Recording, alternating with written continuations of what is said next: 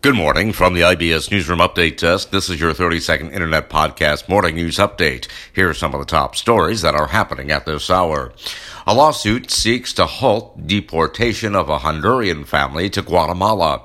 Also this morning, a new study finds women denied abortions in financial distress years later.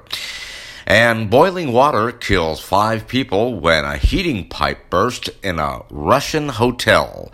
That is your 30 second Internet Podcast Morning News Update for now. We'll be back with another podcast Morning News Update in about 30 minutes. Until then, from the IBS Newsroom Update Desk in downtown Chicago, I'm Nicholas Vanastis, wishing you a very good morning.